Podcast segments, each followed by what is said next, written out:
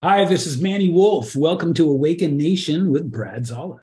A huge shift is taking place on planet Earth. People seem to be waking up. Tired of the way things used to be, they are creating something brand new and changing the world we live in. My name is Brad Szollose, and I get to sit down with the next generation of idea makers, the disruptors, and the game changers. Everyday people, just like you and me, from all over, who are doing amazing things. Welcome to Awakened Nation. Hey, ladies and gentlemen, I got a good friend of the show, and uh, we should have had him back sooner, but he and I got into a discussion about something I'm really passionate about. Uh, Manny Wolf, welcome to the show. Uh, I love this um, topic we're about to discuss. It's near and dear to my heart because uh, my dad told me mm-hmm. When I was growing up, and we'll talk about this. He goes, "They're dumbing you down," and I was yeah. the next generation. Yeah. And then I saw it with we sent my nephew to private school and mm-hmm. the public school kids. So we'll talk a little bit about that. How are you doing otherwise? I love the backyard now that it's done. You getting to enjoy it? Oh yeah, dude. It yeah, it's fantastic. Um, I never thought I'd like living in a brand new neighborhood. But what I never counted on, and this is really interesting, is because everybody is coming to the same neighborhood at the same time. Right. Every, everybody is so friendly and and so like just sort of like interested in making it feel like a community in a way that uh, no other place I've lived really does. Like huh. we actually have kids playing in the street together, which is almost like That's, a lost thing, you know. Like you know, it is. Yeah. We should talk about that because you're you're you, you're harkening back to a day yeah when america was about community you know yeah. nobody was uh, i remember when you bought a house you were there for mm-hmm. 25 mm-hmm. 30 years you raised your kids there maybe 50 right. yeah uh, but yeah i just love how you did the backyard by the way i'm very zen I'm yeah, yeah, yeah. Shit. Black stones and all that. So namaste. Uh, uh, love it, my friend. Uh, but um, yeah, today's show uh, should wake some people up a little bit. Uh, at least I hope so. Uh, it's one of my near and dear uh, projects, and uh, I try to learn. And I did part of my TED talk about this, but our educational system is broken in America, ladies and gentlemen. Wouldn't you say that, Manny? Um, it, is now, and it has been. And uh, I think that, yeah. So without giving too much away and, and stealing your reveal, um, what I've like, noticed is even pre-pandemic there was there was a lot of talk about reforming fixing revolutionizing changing education. And the fascinating thing was when i dove into it when i really peeled back the layers what i saw was iteration masquerading as innovation to to just like i was flabbergasted. Yeah. It's like this isn't different. This isn't new. This doesn't speak to what like the the the verdict is in on what people need for success and fulfillment. That's not a mystery anymore. No, right? Not. We've we've as a as a as a as a species we've figured that one out.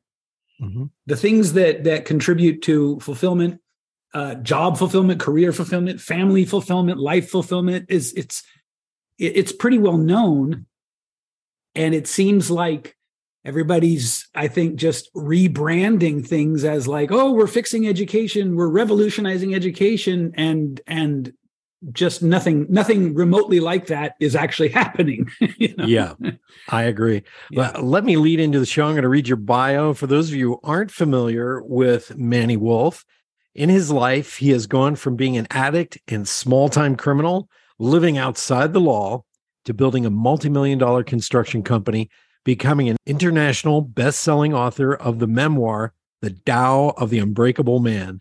Manny Wolf is teaching people all over the world how to grow their expert businesses using simple lead generation tools and social media. Mm-hmm. Speaking internationally about branding and marketing, and now he's squaring up with what he considers to be a broken public education system. Welcome back to the show, Mr. Manny Wolf. Thank you, brother. Yeah, so good to be here, man. Yeah. Uh, for those of you, uh, you know, I'll put it in the show notes. Your first appearance on the show, the Tao of the Unbreakable Man, and your story is gripping. You know, to go from a small time criminal to to realizing and waking up uh, hey, I can't live my life like this, to now having a family, wife, uh, uh, living in a great neighborhood. Um, so let's kick this episode off with what made you start to realize like really realize that the educational mm-hmm. system is just it's busted in america. The public education system is busted. Well i mean i i think i knew on some level you know since going through it. Right. You know i went through it and it was it was all long before i had the information or the language to talk about um you know the industrial revolution and uh, and how um, schools were really designed to sort of prep people for factory work.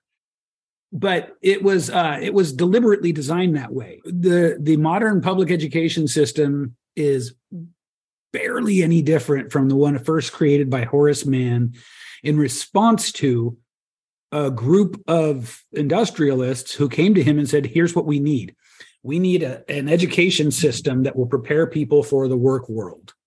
Right. Back then, that was the work world. The work world was factory work.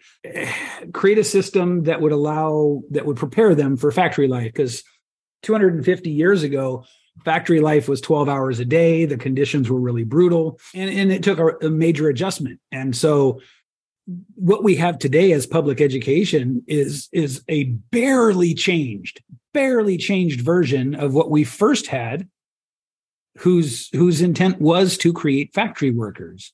He said he basically said workers are like uh, cattle. Yeah. Yeah.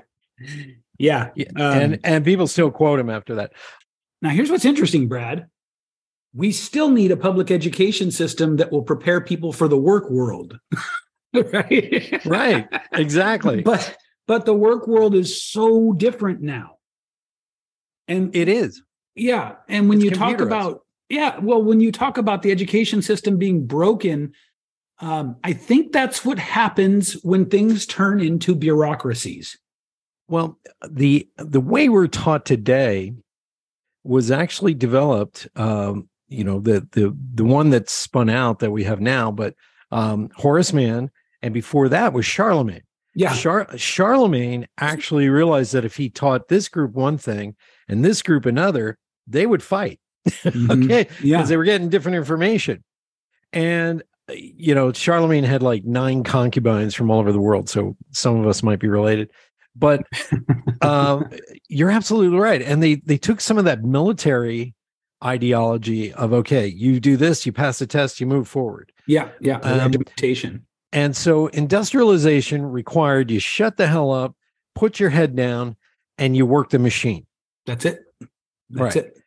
But today, and you can see this in Daniel Pink's talk, um, the science of what the surprising science of what motivates us. Yeah. They started to discover that um, this kind of work doesn't help us in this century. Yeah.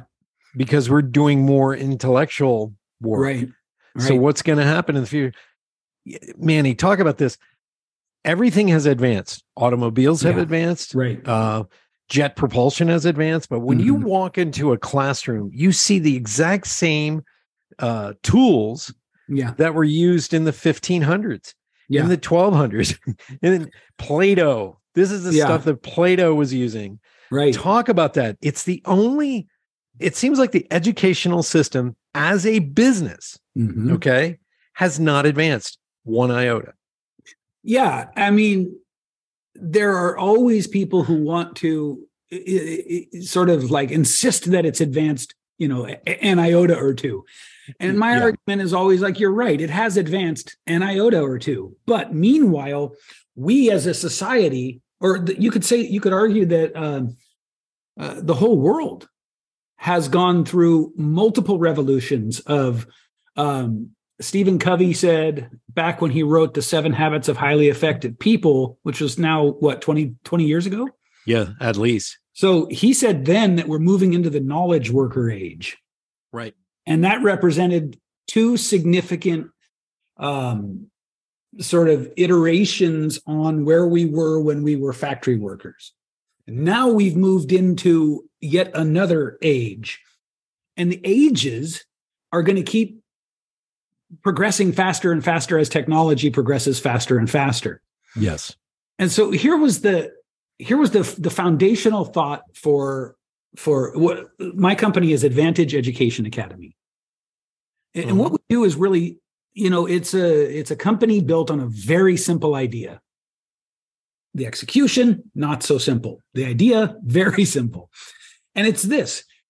Since all research shows that people who have what we call the soft skills, right, which is like you and I, that's our stock and trade, right? Absolutely. Soft yeah. skills are like I can look in the eye, communicate with you, take right. complex information, yeah. put it up on a pie chart, and then talk mm-hmm. to you about it. Yeah. Those soft skills they've discovered recently in recent studies, those soft skills that used to get you got made fun of or you got fired right. for talking too much, right, um, are actually necessary for you to advance in the 21st century. Well, they're the biggest indicators of of lifelong success, which is important, but and fulfillment. And this is what I think is so fascinating. There was a, a, a study done by Stanford. Mm-hmm. Separate to that, there was a study done by Harvard. And separate to that, there was a study done by Carnegie Mellon. Weirdly, all of them came to the same conclusion that soft skills are responsible for 85% of success and fulfillment. And I can't stress that enough throughout life. Wow. So we we're all familiar with the the sort of idea of the person who reaches the highest peaks of success with no fulfillment, right? Right. Why not prepare people from let's say, I don't know, school for success and fulfillment? Yeah. If we know that the equation or the, the magic ingredient is these soft skills, then that means that if we can reconfigure the learning environment so that soft skills are given uh, uh, what you might call an equal place at the table to academics because i'm in no way saying folks that academics aren't important. They absolutely are. Yeah. You know academics give our minds new ways to think about conceptualize and solve problems and that's really important. But the soft skills are you know uh, what's a good analogy if the academics are the engine, the soft skills are the tires and the wheels. Gasoline. Or the gasoline, right. Yeah. And so this this was the biggest sort of uh, revelation or or sort of insight I had when studying all the so-called revolutions in modern public education. None of them, none of them focus on soft skills, with the possible exception of Waldorf. Okay. And Waldorf is it's esoteric. I'm not here to say it's right or wrong, but it's very esoteric. And frankly, it's extraordinarily expensive. Yeah. So, you know, and, and I'm not here to take a side either, but it's also it's meant to attract uh, or or it does attract uh, extremely liberal people. Yes. And so that's not right or wrong, no value judgment. But here's the thing: if you're not extremely liberal, let's say you're center, you're right of center, you're you're whatever, you find the ideology to be off-putting, then you're not going to want to put your kids there. Right. And therefore, in the sort of options that are available to us, you don't really have an option that's comparable to Waldorf for the soft skills development. Because I think people are are are perhaps rightfully concerned nowadays too about you know their kids being exposed to stuff that is counter to their values their beliefs. Well, and i think we need to respect that. Yeah. Well we i think certain things do not belong in the public education system. Correct. yeah. When i was growing up as a kid and we're talking in the 60s and into the 70s i couldn't tell you once um, the gender identification or if right. my, i knew that some of my teachers were married Mm-hmm. I did not know if they were gay. There were some that we just assumed, hey, maybe maybe Mr. So and so is gay, um, and we didn't care. Nobody cared, right? Uh, because you respected the authority of the teacher. There was a hierarchy in that classroom. But I never knew any of my teachers' sexual orientations. I never knew if they were married. I didn't hear a, a word about who they were dating or if they were right. single or whatever. Right. And that I feel is the way it should be. You're there to teach. That's number one. Right. Yeah. Uh, and and again no judgments if you are we actually a lot of us have very liberal values. You know, we care mm-hmm. about our fellow man. We're yeah. not racist. We want to see right. other races succeed in, in America. We want to bring together this milieu of wonderful ideas. Yeah. We just don't want it in the, uh, certain things in the classroom and we don't vote that way. That's the difference. Mm-hmm. And so that, uh, you know, we right now we're on this, um, I guess they're teaching compassion now, but I'm seeing how does that work in the real world? Okay, good. Right. I have compassion. By the way, I, I think I'm kind and compassionate because I was abused as a kid. Yeah. So I learned not to be like that. So that's number yeah. one. Number two, right now, as we were recording this, Elon Musk, everybody's giving him a hard time for firing all these people uh, in Twitter and all this. And I saw somebody say, you know, that is the most uncompassionate thing I've ever seen in my life, you know, blah, blah, blah. And I said, this is the real world. Yeah. Okay. Well, there were people at this company that were making $120,000 a year. They were only working four days a week remotely and they were collecting that kind of salary. Mm-hmm. That to me is uncompassionate on the side of the employee. Yeah. Okay. So when he fired them, uh, he got rid of dead weight. And that's the real world. I feel there's a huge disconnect, Manny, yeah. between the real world and what they're sitting there teaching in a classroom. And as they always say, you can't teach what you don't know. Mm-hmm. And the one thing I've always complained about, whether it's Dale Carnegie, Napoleon Hill, uh, Emile Coué, yeah. these are success gurus. There was some mm-hmm. of the mm-hmm. first, by the way, mm-hmm. both yeah. international and and and here in America. And you don't hear anything about them in a classroom setting in public school or even college. It just isn't there. How do you become successful? Right. Period. Yeah. I mean, in in a nutshell, my thinking is somebody's got to just change that. you know? yeah. that's what, yeah. That's I what agree. we're doing. So so the proposition for Advantage Education Academy is uh, it, it's pretty simple. It's academic success plus soft skills mastery equals lifelong success. Right. And so what we've done is we've developed a, a, a process, an approach, a methodology, even a philosophy of how to tutor kids. So this is this is perfect for um, kids who whose parents think they need tutoring. Right. Now we have longer term plans to become a full a full school offering, but right now Excellent. we're tutoring. Yeah. Excellent.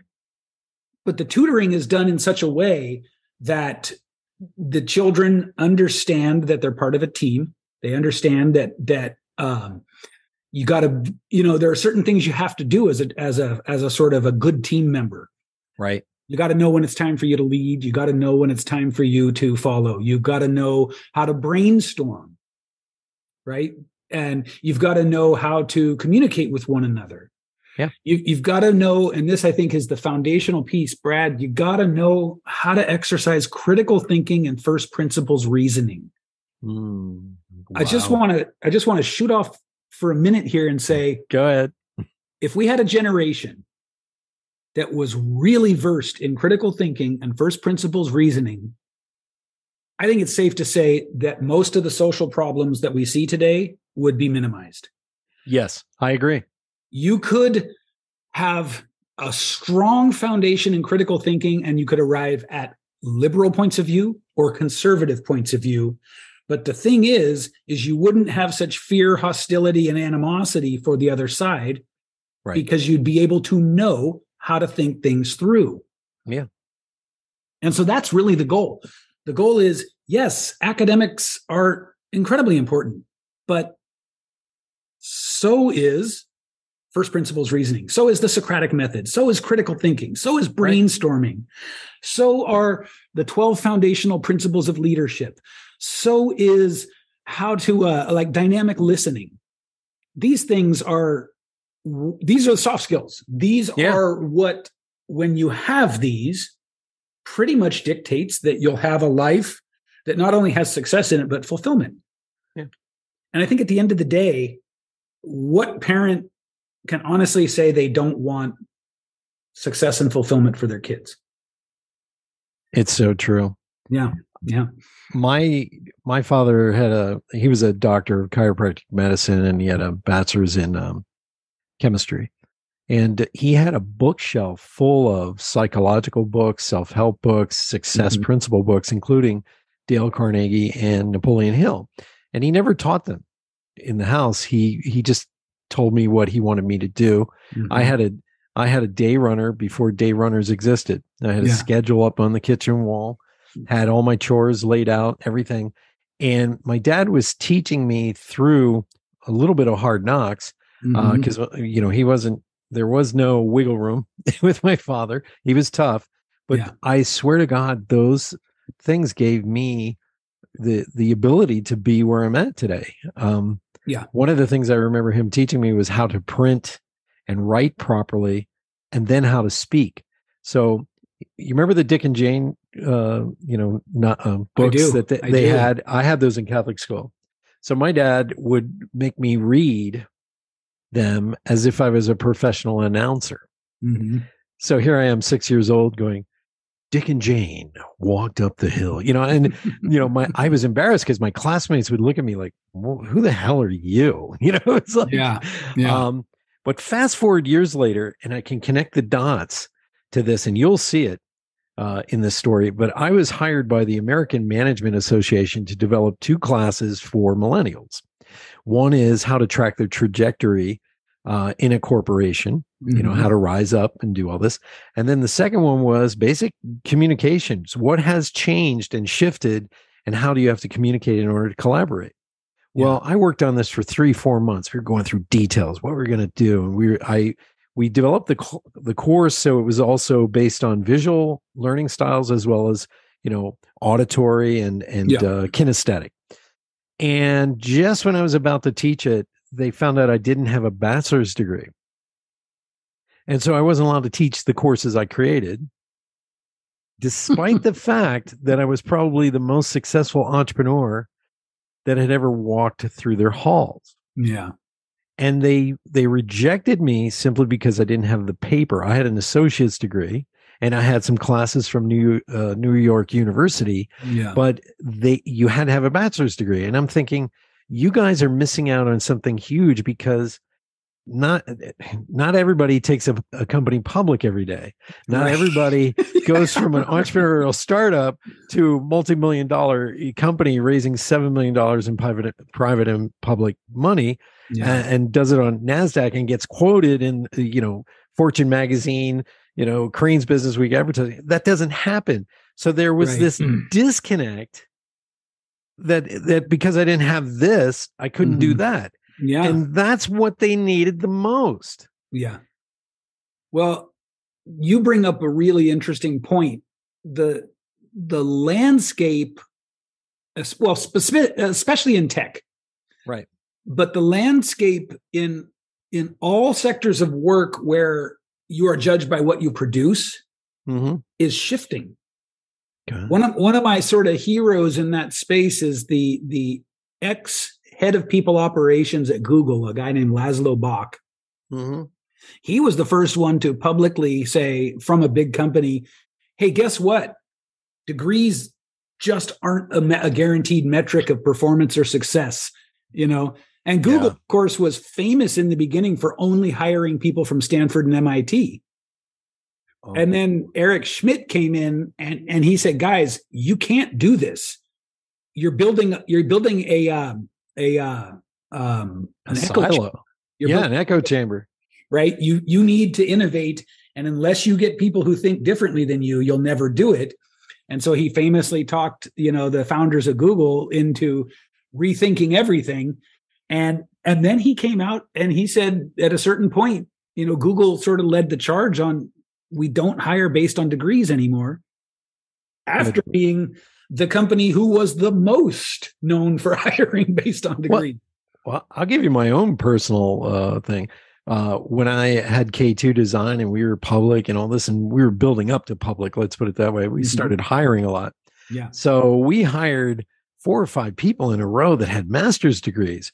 Now, I'm a business owner. I sign your checks, but I'm not going to sit here and and and not respect that degree. You worked hard for that. Yeah. And I was just like, wow, we we got on board these people with master's degrees. You know, I had to fire Mhm. all of them except one, yeah. uh, and that was Leslie Howard. God bless her. She's out there right now. She's listening. Leslie was a dynamo. And I used to test her. I used to act stupid and question things again. And I know I frustrated her, but she was the the kind of bull that uh, she she would just get onto something and she would make it work. yeah. And all the other ones, the reason they got fired is because they would put their feet up on the desk. They would they would work for two hours uh, Yeah. in an eight hour shift. They go, "Can I go home? I finished my work. Can I go home?" And it was literally like, "What? Where is this attitude?" They were the worst employees ever. Yeah. Now maybe that shifted, but those four that we had to just get rid of, it was like, my God, do you Mm. do you not know that? You know, they thought they should be the owning the company and Right. telling me Yeah. what to do. And Yeah. I was just like, you didn't take the risk, my friend. Well, I Um, think that I think the lesson is is again that that a degree is not an indicator of performance or success. It's Exactly. only an indicator that you managed to get the degree. Yeah. And it's a really important distinction. And so Yeah. you know, if we're if we're facing a future which I personally am incredibly optimistic for and excited about, but I'm an optimist, you know, so Yeah. sue me.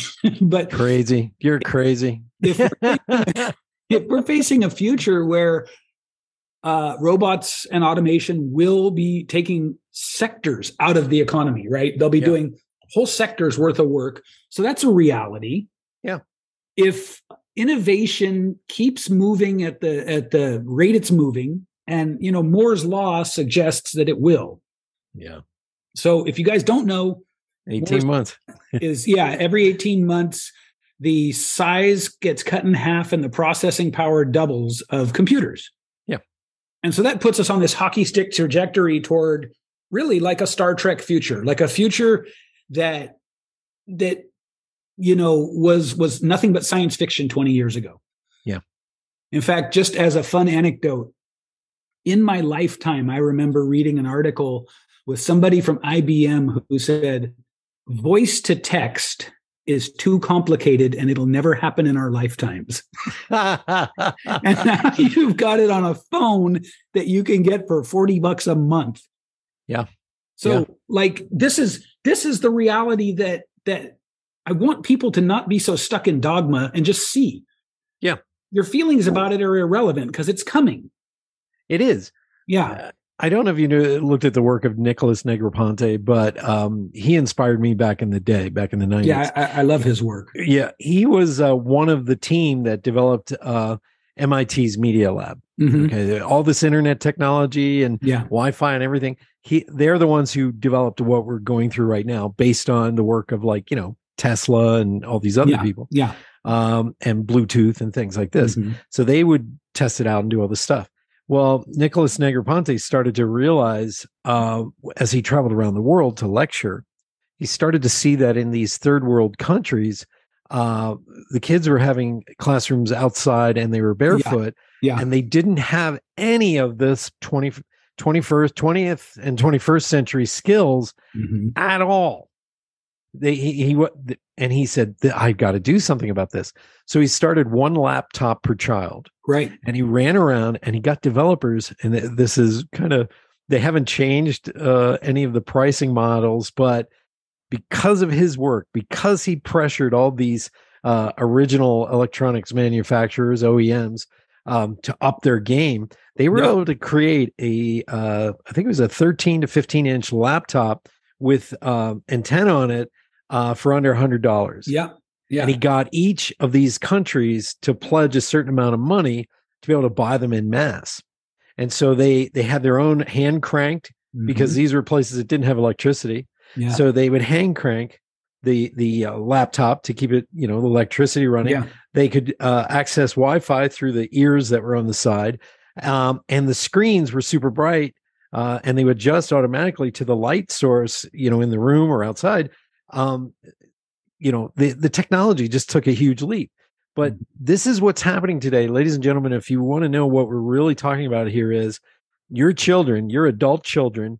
Some of them have been prepared with technology, and some have not. Now, that's neither right or wrong. We're still going to need plumbers. We're going to still need electricians and people. But here's where we're, we're talking about our educational system went off the rails maybe 20, 30 years ago. It was beginning to when I was in school, Mhm. but they aren't preparing your children and your grandchildren, your great grandchildren Yeah. for the skills today that are needed. right. Um, you know, when I was a kid, you had four paths when you went to high Mm. Yeah. school. That's right. Uh, we had academic, we had Mhm. business. So if you were in business, you learned to type, you learned how business worked. Academic, you were being taught uh, college vocabulary words, you were t- being taught high end stuff. And then they had Future Farmers of America. Uh, I grew up in a farming community. So all these guys were learning how to milk cows. Uh, they were learning the science of planting crops, Yeah. um, weather, you know, moon cycles. They were studying all this stuff. And then the final one was Votech. So if Mhm. you wanted to be an auto mechanic, an electronic engineer, you went for half a day over to another building on the other side of town and you got trained by a master technician in that particular area. And Yeah. it was fun. Nobody judged it. Nobody was like, oh, you want to go to college. Everybody was gravitating to what they wanted to do in life, what they Mhm. loved to do. Yeah. And we we seem We've- to have lost We've lost that. that. We've Big lost time. that. Big yeah. time. Yeah. Um, so there are a number of contributing factors and forces that that I feel like explain why that's happened. Mhm. Here's the thing: I'm willing to bet that most parents, whether you can put your finger on it or not, you you know, Yeah. you Something's know wrong. that something's wrong with public education. Mhm. Well, I'm here. I'm here to suggest that when you strip away all the sort of external problems, like like I don't remember where the quote comes from, but there's a famous quote that says a, bu- a bureaucracy of any sufficient size can only do one job, which is to support the bureaucracy. Yes. So that is what public education in the United States is Right. in the last 20 years, um, administrators, principals, and other executive level employees have been, uh, there's been an 88% increase in those in public schools. There's been a, a 22% increase in teachers. And Mhm. now, but by the way, that's old data Yeah. Since COVID, uh, I believe that we are losing teachers, you know, at, at a dangerous rate. Right. But, so there's only been an 8% increase in students.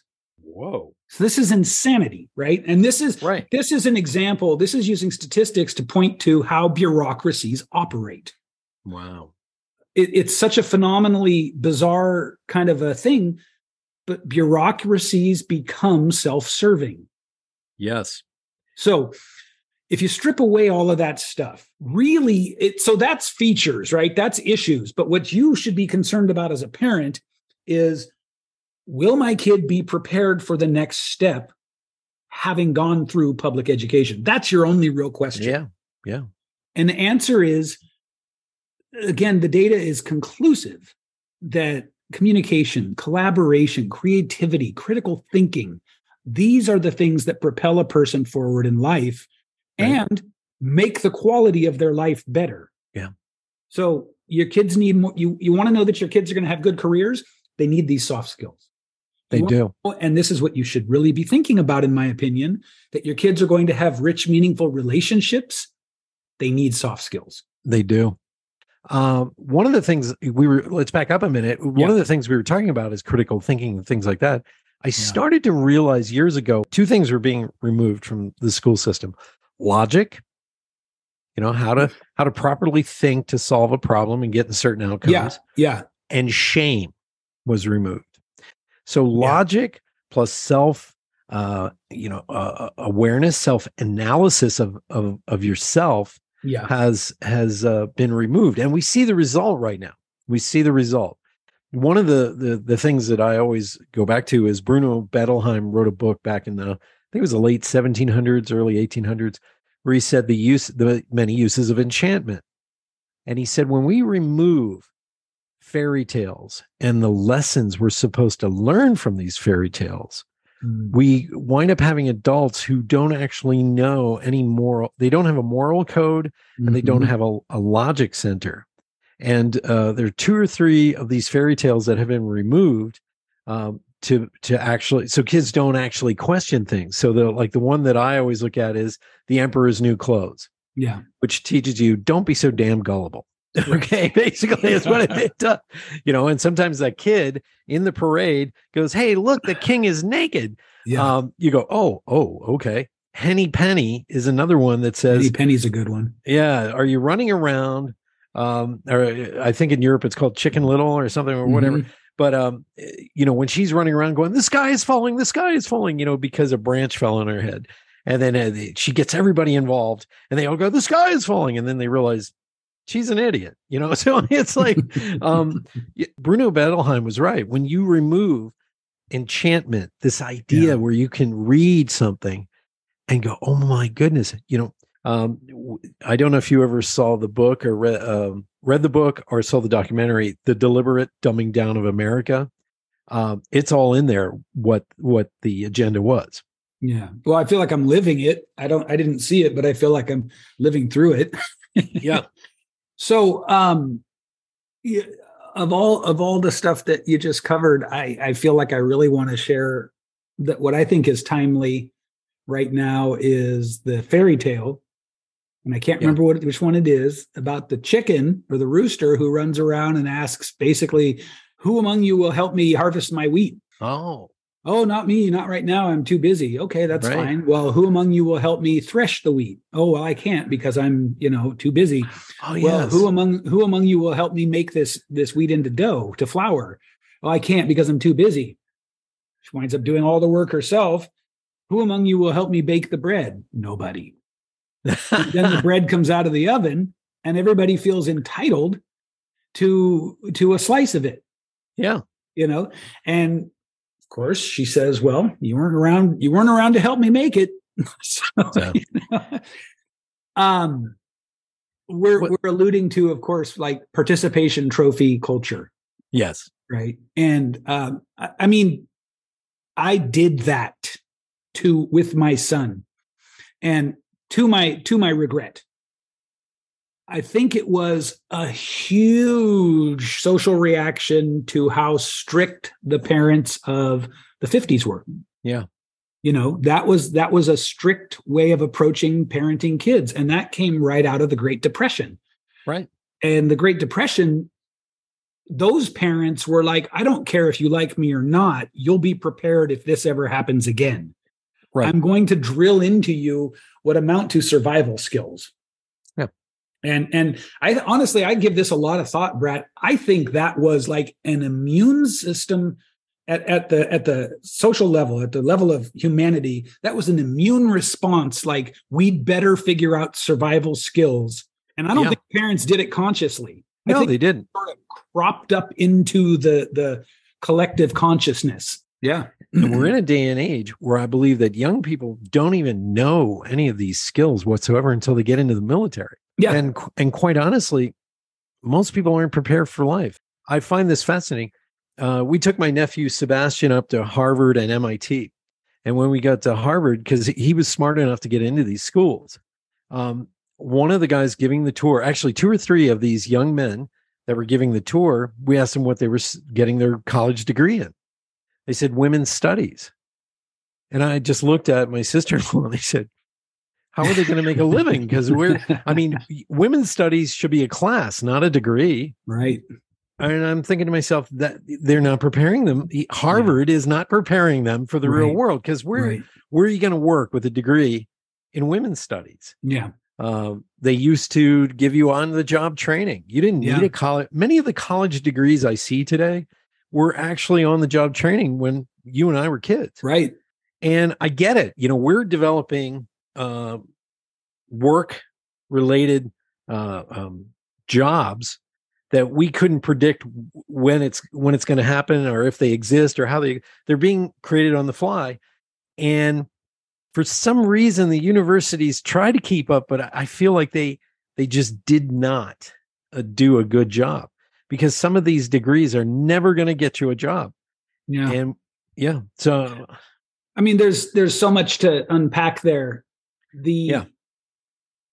universities are an interesting sort of uh, adjunct to our conversation here because first of all they're for profit Yeah. And in some ways, I think that's good. And in some ways, I'm not so sure. The other thing is, you know, they're, they're a classical liberal arts education is a thing of value and that, that that a classical liberal arts education is meant to create a well-rounded person yes right it, it's from it, it really was a, a distillation of sort of how the aristocracy uh, and the and the very wealthy were raising and and um, sort of fostering their children. Right. It was meant so that you could speak informedly on a wide berth of subjects. That you could, you know, like, like I guess it would be like you could wrestle fairly well, you could do archery fairly well, you could paint fairly well, you could play a lute, you could extemporize on topics fairly. You know what I mean? So that's Yeah. like a classical Well-rounded. liberal arts, well-rounded education. And uh, the the the sort of hyper focus on specialization became more and more valuable, and I can see why because as the world moves forward, we get so much so interconnected, and there's so many different things that you you. It's not realistic to expect people to have a, a classical liberal arts education anymore. There's too much. Right. There's Right. too much stuff there. So specialization is important. Uh, and, and you know, it's just sort of like a simple way to think of that in my mind is it just wasn't a good equation between for-profit schools and hyper specialization. And then you've got the 60s radicals, which actually you and I are products of that generation. Yeah, we are. Yeah. Um, I, I heard this the other day. I found this fascinating. Most of the '60s radicals, when the when the movement, the the sort of anti-government movement of the '60s didn't really work, they went into education. Yeah.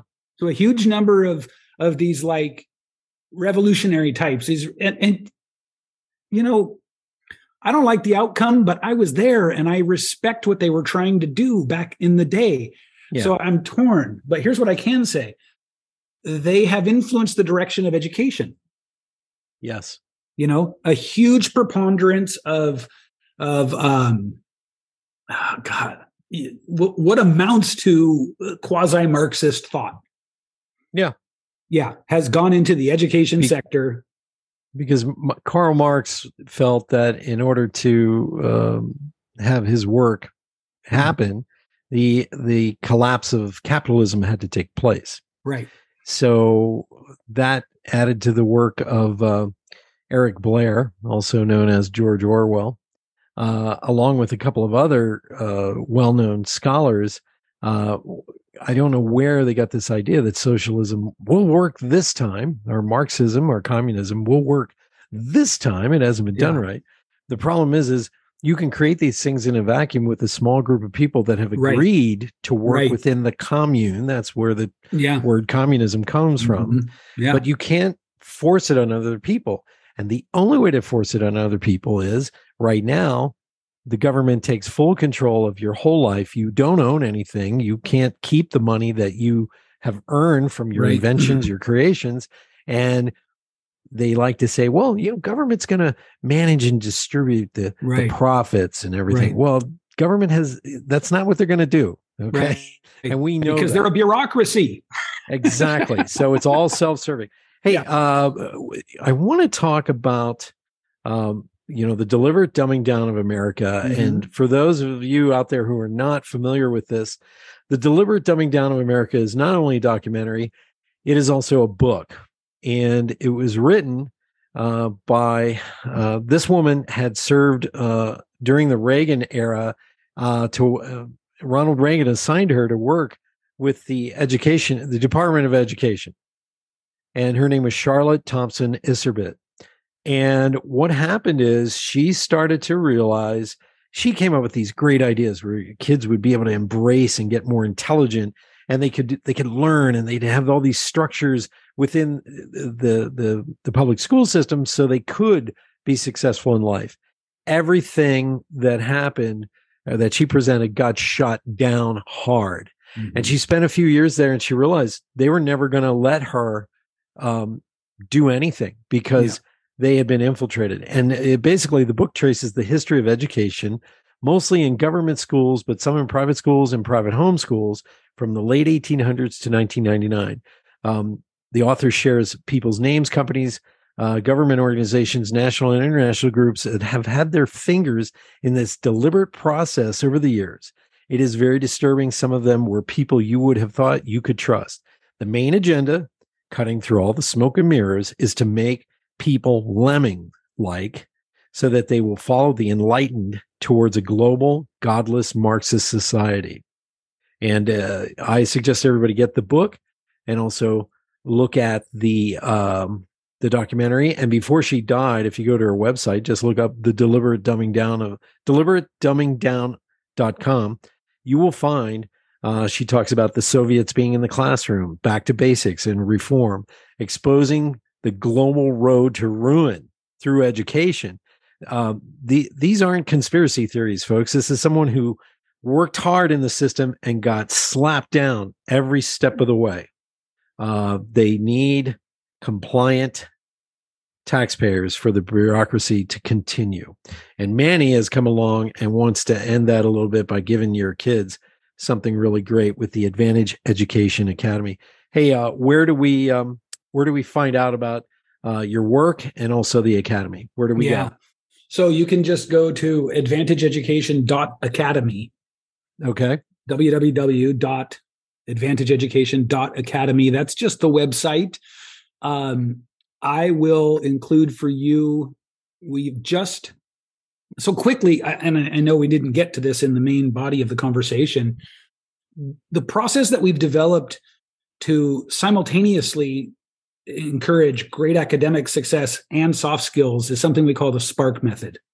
Okay. And it's an it's an acronym. It stands for uh, Sprint, Present, Ask, Reveal, No. Mm-hmm. And that's very superficial, but what it does is it outlines a process for how the teachers approach the teaching.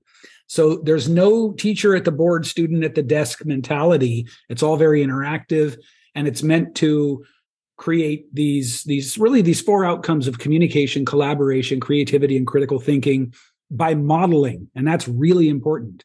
Wow. If you if you try to teach these sort of top down they don't take. Right. Or at least not very well. But when you put kids in an environment where they know they're part of a team they're watching out for their teammates their teammates are watching out for them suddenly all of this stuff just comes naturally. And yeah. it's so amazing. Anyhow, they, be, they become supportive. Yeah. Yeah. Well, they become team members, right? And they become individual sort of like team members and leaders. And it, it's just a beautiful thing. And when you respect the other people on your team, what happens? Well, you care about how you communicate with them. You pay attention to the the uh, uh, effectiveness of your collaboration together. You right. want to exercise critical thinking so that you know you're making the best contribution you can. And all of that releases your highest levels of creativity. Yeah. And you so, also have to look at your team members and see who has the strongest skill sets in certain areas. Right. And who needs a little help. Right. Yeah. And and the next generation loves this stuff because they're already doing it in gaming technology. They're already yeah. playing with other people around the mm-hmm. world, around the country. So yeah. this this ties into the the them already within their learning style. Yeah. Oh, yeah. that's brilliant. I love that, Manny. That's good. Well, so what we'll do, Brad, is uh, I'll give you the link, and anybody listening can just get the. Um, it's it's a mini book, right, about Advantage Education and the Spark Academy, including if you're a parent and you maybe you don't you're not ready to come to us yet, but you'd like to incorporate these the sort of like these soft skills values. We've got a training on how to be a Spark method style homeschool parent or facilitator. Oh, that's great. Yeah. So we'll, well, I think we'll this is sure. fun. They should sign up for summer as well, you know, because uh, just doing a couple of things with your parents, because this is a different generation than our generation. Yeah. We didn't yeah. want to hang with our parents, right? But they consider their parents their friends and their mentors. So mm-hmm. this is a chance for the parent to get involved and help them actually develop some of these skills, these life skills that they need, yeah, uh, while they achieve their goals uh, I think it was either Dale Carnegie or uh, Napoleon Hill who said, "How uh, would you reform education?" And I think yeah. it was Napoleon Hill who said, "Let the students teach the class." Yeah. And everybody's like, "What?" all the teacher's job is is to mentor them through the process so they Right. gain confidence Yeah. they all begin to study the the subject matter as a group and then they get to present Yeah. as a team um, this is very exciting what you're doing my friend very exciting. Hey everybody i want you to reach out to manny uh, and say it again advantage uh, advantage education dot academy. Yes and uh, there's some freebies up there. Get on the mailing list. Yep. um, this is going to be uh, expanding really really quickly and i want you Yeah. to get involved in this. So uh, what do you see as the future for this? Because i know you have bigger plans and you've asked me Yeah. So yeah i'd love to see this it's a three phase rollout. phase one is tutoring and educational support because the the sort of bleeding neck problem is the achievement gap caused by COVID and caused Yeah. by just the general decline in the quality of education in classrooms. So that's front and center. We got to fix that. Mhm. That is what the tutoring is for. You you come in and instead of getting tutoring that just helps pass tests, you can get tutoring that helps pass tests and prepares the kids for life with these glorious soft skills we keep hammering on. Phase two is a full on um, alternative to public school. right You know, and and so that's where Ac- we go. accredited accredited degree Actually, that's interesting. We're not going to be accredited because we don't want to be beholden to bureaucratic Ah. restrictions. yeah And just let me say for the first, I know there's someone out there listening going, yeah, but what about college? There are, and I've researched this, a many, many avenues to college without having to have gone to an accredited high school. awesome Yeah. And then phase three, this is my favorite free private school quality education for all kids everywhere. that's the goal That's That the is goal. awesome excellent That's the, that's the mission. ladies and gentlemen, look for advantageeducation.academy. Get in Mhm. there, get to know Manny. Uh, Manny Wolf, look him up. I'll leave his website in the show notes. Uh, get his book, The Tao uh, of the Unbreakable Man. The Tao Yeah. of the Unbreakable Man. I loved it. It it really is stuff you learn through the School of Hard Knocks. Uh, It's really hard knocks. uh, I think the most powerful moment in our first interview is when you're holding a gun in your hand that someone had given you yeah. and said, "Go kill this person because they stole Yeah. your stuff," Yeah. and you're holding it in this oily rag and you're staring at it and you realize this was the moment to get out of whatever programming you that were in. was that was the rubicon that was like the no turning back moment and i i figured out a way to disappear from that whole life rather than cross that sort of untake backable line you know well, uh, I've always admired your work from a distance and then got you on the show, and I admire what you've been through and what you've achieved. Um, it's very interesting. You know, the lessons, you and I could probably compare a few lessons Yeah. uh, that we learned the hard way. Um, but we, we, you see this in very wealthy people. They coddle their next generation of kids, and the wealth is gone by the third or fourth generation. And you and I are living proof, you probably more so, of digging way out of this this gunk, you know, uh, being being on the streets, the mean streets, really doing it, um, and rising up to be a pillar of society. Don't take away, ladies and gentlemen, with your children. Don't take away these hard lessons. They may Yeah. hate you for it. They may be pissed at you, but they will come back someday. They'll look you dead in the eye and they'll say, you know, dad, mom, I didn't appreciate you then, but I do now. You, Yeah. you were, you were hard on me for a reason. yeah Um, and it's good to be tough with your kids. Um, certain lessons, you cannot carry them across the water. yeah Uh, or as, uh, uh, Jim Rohn said, I can't do your push-ups for you. right exactly yeah So absolutely man any, anything you want to say in closing, Manny? This hour went by so quick. I'm Yeah. excited by the work you're doing. Uh, I'm going to list in the show notes, um, you know, the deliberate dumbing down of America, Manny's websites, his trajectory, everything that he wants. Get the the the little book he's going to offer you for parents as well. Yeah. Um, get involved in your kids and your grandkids' education because um, their future depends on it. Their yeah real future, not this made up hey, you can you can go teach somewhere. Uh, no, you got to have, uh, as Richard Maybury says in his book, The Clipper Ship Strategy, you have to be able to set your sails for the direction you are going to go into yeah. that you know is going to be profitable for your kid. Yeah. Um, so anything I would say, say, Yeah, I would say the further we move from public education and the industrial revolution style of of classroom, right, the more that the soft skills matter. Yes. And that's really the that's the foundation for for building this this thing in the first place. The less we can predict what the future holds, the more we can guarantee that being a valuable team member and contributor and having the ability to collaborate with people will ensure success and fulfillment. Yeah. So there it, it was part it, it was part of the reason why Common Core got yanked because when I looked at the mathematic problems that they wanted to do, I started to realize what they were attempting. Yeah. And what they were attempting to do was smart kids were now looking at these problems going, what the hell? Why do I have to have 15 different P levels to my work to figure out what five times seven is? Right. Why? Because yeah. they can do it in their brain. Yeah.